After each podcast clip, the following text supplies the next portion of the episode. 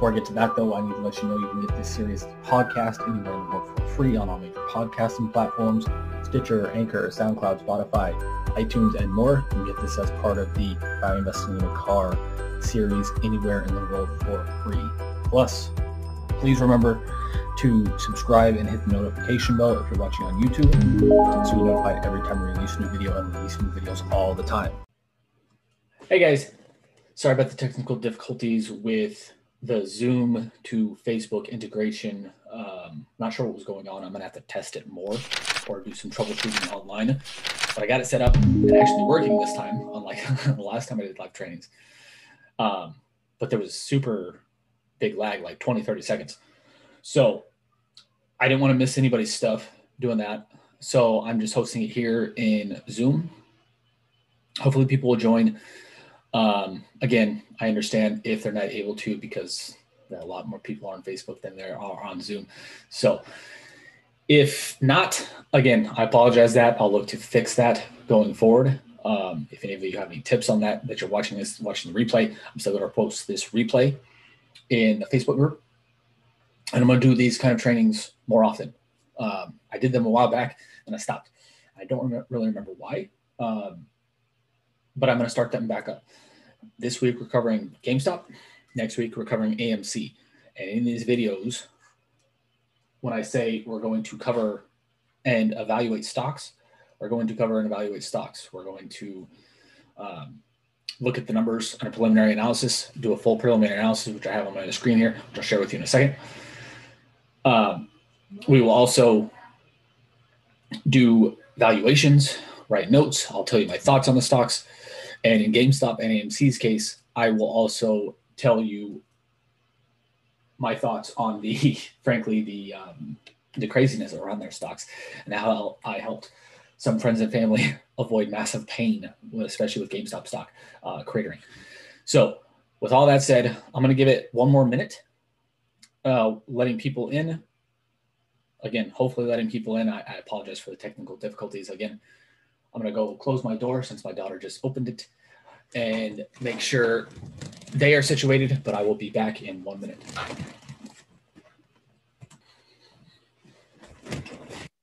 All right. Kids are situated, hopefully. They don't come in the room again. Um, and we can get started again.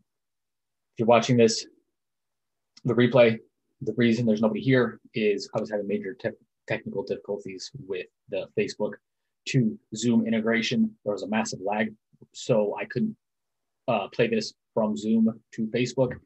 I'm gonna have to figure that out. That's the reason there's nobody here. If you're watching the replay of this, make sure to need to turn off my notifications first of all. Uh, make sure to um, ask me any questions, anything you want more uh, me to explain better, me to explain differently, me to explain um, things better to you because I'm going to use this as a teaching thing for you guys. I'm doing this to help you learn how to evaluate stocks better and faster and more efficiently. Um, so, having said all that, let's get to the screen. So, here we are. Here's one of my screens. This is my full preliminary analysis checklist. Oops, this is from an old one. I just transferred it over. I will explain again what all these things mean in depth as we go through them. You'll see valuations down here. Um, we're going to do a full analysis of GameStop. So notifications everywhere. Apologize for that. I'm going on mute. Um, we're going to do all this. And by the end of this, should be 30, 45 minutes, maybe an hour tops with uh, me doing further explanations of things, you will understand how to not only what GameStop and my thoughts are on GameStop and why my thoughts are that way on GameStop. Um, you'll understand why it's crashed since it ran up to $345 per share or whatever it was.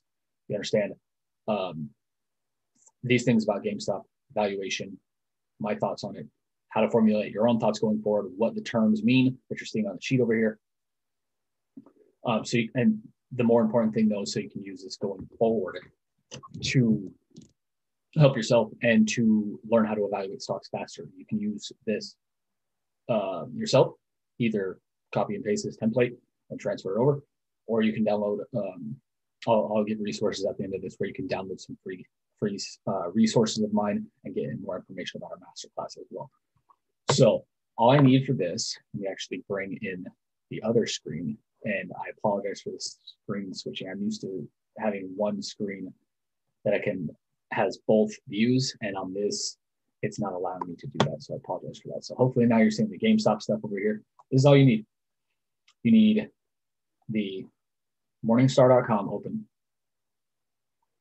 And when I say Morningstar.com, you just need the free. I, I don't pay for this. I am a free member, but um, that doesn't really give you much more access to things. This is just a free resource to use. Its financial website gives you financial data. You need that. You need the key ratios tab, which you open up in another sheet here, which I already did right there. You need the financials tab, which you open in a different tab right here. And then you need the evaluation tab. Again, open a new tab right here. That's all you need to evaluate an entire stock on a preliminary basis fully. So the first thing you'll notice over here is the huge up in its share price today. Uh, up almost 18% rate, of course, correct? Um, not really, because if you've been following this, it was all the way up to $380 per share, which I didn't realize. And now it's down to 53.50 per share. Um, again, I'll tell you what happened and all that as we get through this. But for those of you who do not know, that's there's been a bit of a battle between on other occasions. There's been a, a bit of a battle between hedge funds and traders, which sent GameStop's uh, shares skyrocketing. And my dad asked me the other day, why are they fighting over GameStop?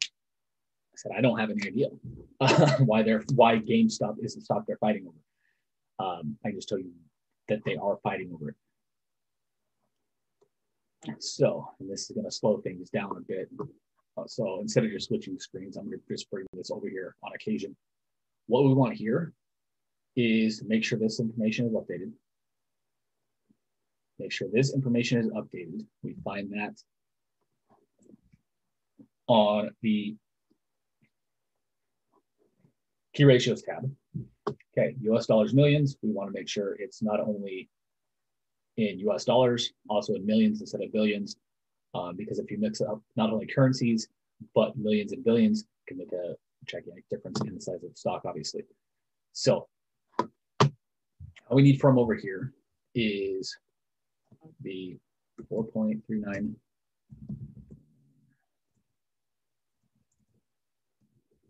market cap and they pay a 0% dividend. So again, you're not missing anything over here. All I've done is update this and I just left this the same from the old stock.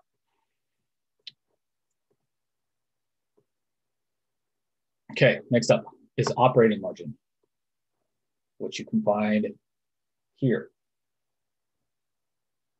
I want this in the trailing 12 month period, which is minus 3.8%. And I also want it in the five year period as well, which is, let's see.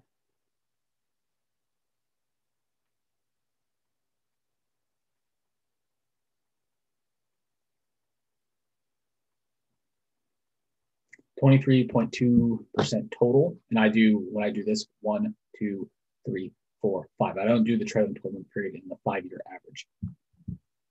So trailing twelve month period, four point six four percent. I look for anything above 10% on a consistent basis for operating profits or oper- operating margin. Why 10%? Um, I've evaluated thousands of companies, thousands of different stocks all over the world over the last 14, 15 years of my career. And I estimate that far fewer than 5% of all companies on earth have a above, consistently above 10% operating profit margin. What that means if a company surpasses this threshold, that they're a great operating business um, literally a world class operating business because, again, less than 5% of companies I estimate in the world produce consistently high operating profits, operating profit margins above 10% on a consistent basis. Why do I use this instead of net profits? I have videos where I talk about this, and I'll link probably in the replay of this um, to explain it more fully. But just for some context here, I don't use net profit because I want the profitability from a company's operations, which is why I use operating profit and free cash flow. I don't want net profit is because it's after taxes, after interest, after all those kind of payments. It's far easier to manipulate than operating profits because it's based on things like tax credits, um, things like your tax rate, which again, if you have great accountants and great lawyers, you can pretty much make your tax rate whatever you want. So um, I don't like using net profit. Frankly, I never use net profit except as a comparison to something. I always use operating profit, free cash flow, or owner's earnings, which we're not going to get into at all today. So again, I'll post some links to the replay for this below that for the um, for the uh, fuller context on why I don't use net income because there's more reasons. Um, but that gives you a basic understanding right there. Okay. Next up. So here we are on the sheet. Next up, again, you'll notice I skip completely over net income earnings per share. I don't, I don't use it um, for the reasons I said it earlier, and also from the uh, the linked blog post. So share count fell fell from million in 2011 to 65 million in the trailing 12 month period. Okay, why is this important? While I calculate this number, 154 minus 57, so it's fallen by 57.8% in this period. Why is that important? Most of the time, I want companies to buy back stock if their shares are undervalued. Um, the reason I want that is because if you com- compress, I guess is the best way to put it, the amount of shares a company has, in this case from 154 million to 65 million, the same amount of earnings or free cash flow or operating profit remains generally if the company's doing things right, which we'll get to in a second. Um, um, but there are fewer shares. So the, I the, I explained this. Actually, I learned this from one of my students a while back. Um, he was a math teacher, and he explained this better than I did, and I kind of stole from him, and I give him credit. Thanks, David, for that. Uh, for this uh, comparison or analogy. Think of this like a pizza. If a company has, let's say, $1 billion in earnings or net profit or operating profit or uh, free cash flow or whatever. That $1 billion is spread out in 2011 over 154 million dollars, uh, 154 million shares. Sorry. Now that same $1 billion profit is spread out only over 65 million shares. This essentially, again, keeping all things equal, which never happens because companies are liquid, but uh, keeping all things equal, this will increase the value of every share by about 57.8%. The opposite is also true. If a company issues a ton of shares, um, let's say it's the complete opposite, and they issued 57.8% of the shares, or they increased their share count, sorry, by 57.8% per, uh, percent of their share count over the last decade. That would all else remaining equal make the shares worth 57.8% less in the last decade.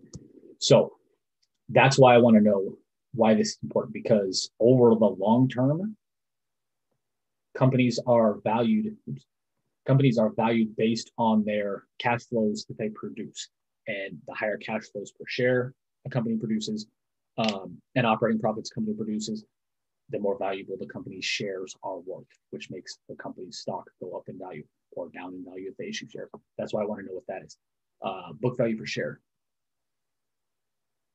it rose, no, fell, fell, fell from in 2012. Book book value per share fell from $22.24 per share in 2012 to $4.76 per share in the 2012 period, or a fall of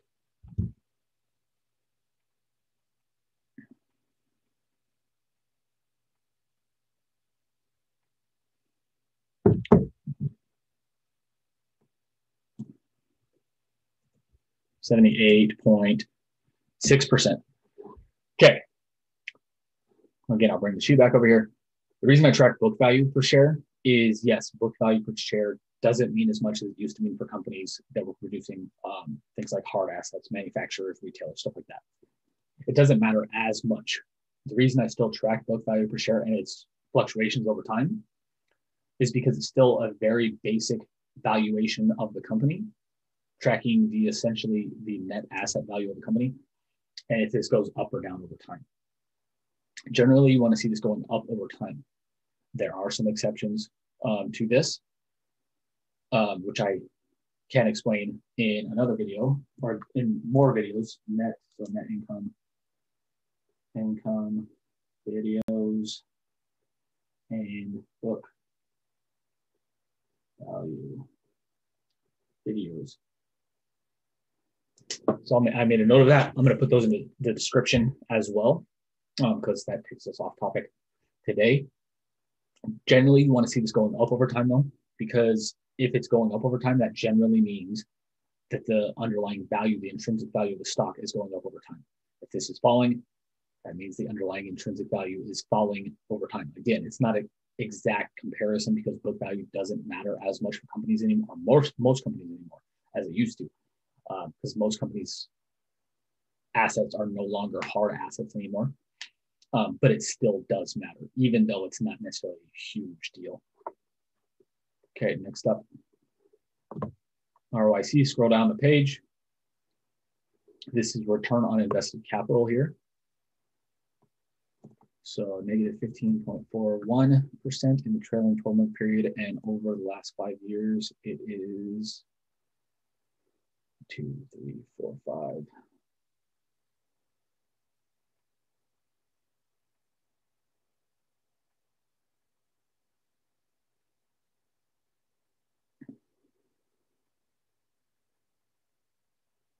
Okay.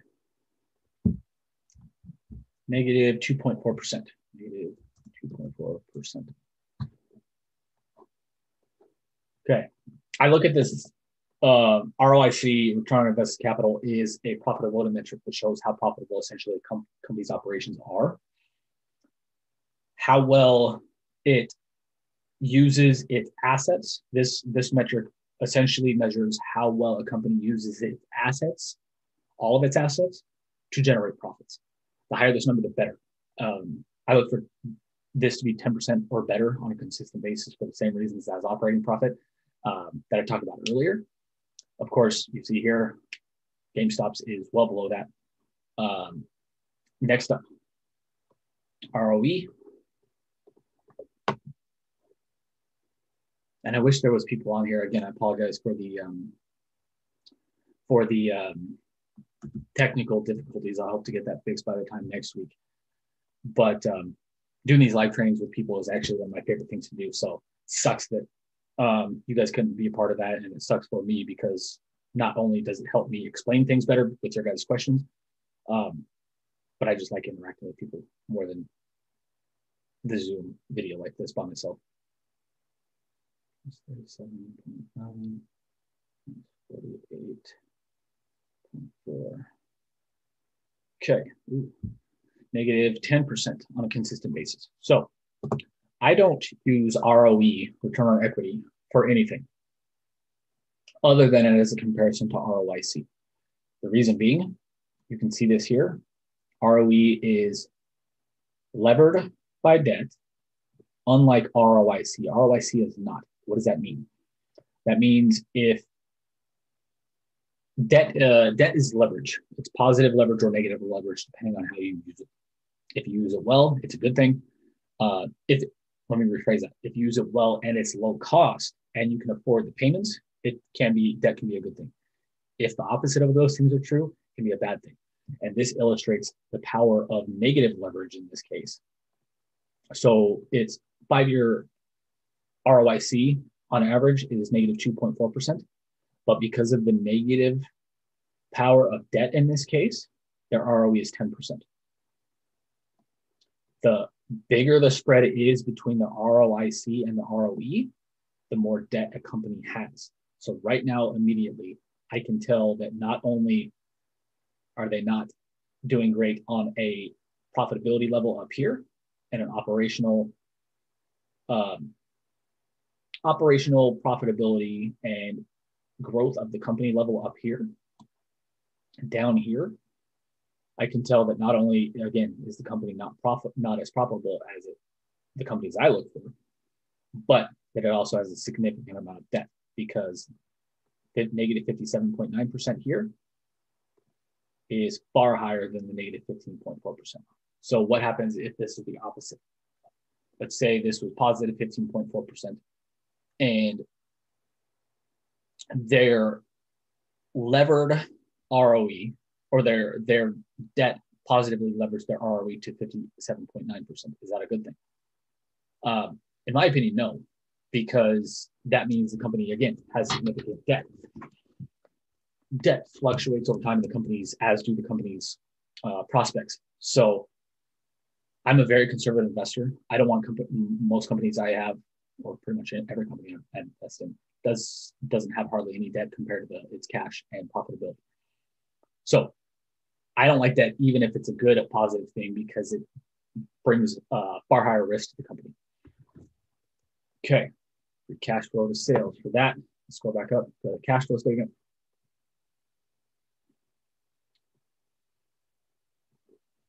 Okay, oops, wrong one. There we go. Okay, 2.9%, negative 2.9. And its five-year average is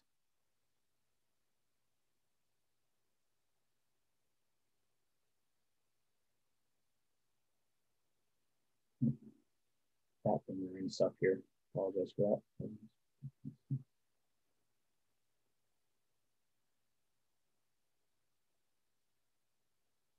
Okay. So their free cash flow to sales margin is 1.7% on average over the last five years. This is, again, another profitability metric. This shows how much free cash flow the company produces from its sales. Another way to look at this is for every $1 in sale the company does, uh, in GameStop's case, over the last five years, it produces 1.7 cents in free cash flow. It's not great. Again, I look for anything above 5% on a consistent basis for the same reason I look for high operating profits and ROICs above 10%. Estimate combined in individually that far fewer than 5% of companies surpass these thresholds on an individual basis. On a cumulative basis, thinking all these combined, all three of these important metrics, operating uh, profit margin, ROIC, and free cash flow to sales. If a company surpasses all of my thresholds on these, that means it's a, literally a world-class business. So again, we've done a little under 20 minutes here, discounting the um, intro I did. And we already know how profitable the company is. If it meets that threshold, if it's a good, good, great, okay, bad operating business, we know if it's been issuing or buying shares, and which makes the shares more valuable, less valuable over time. We know book value per share, which shows the kind of general direction of the intrinsic value of the company over time and we know how profitable a company is from its operations. Plus the ROE, we know this company has a lot of debt. So with again less than 20 minutes, and this is taking longer for me because I'm explaining things. Usually I can speed through one of these in 10, 15 minutes. But just with these few things, we already know an enormous amount about the company. In this case, not good things for GameStop, which I'll illustrate or I'll talk about more later. Um, but let's get to one of my absolute favorite metrics. Nobody else talks about this. Um, never really seen any other investor talk about this. This free cash flow to sales and ROIC are my three, if I had to rely on only three metrics they would be these would be the three metrics I would rely on. Cash conversion cycle, which is CCC here. Again, I've never seen another investor really talk about in any depth. Um, you find that over here on the efficiency ratios tab.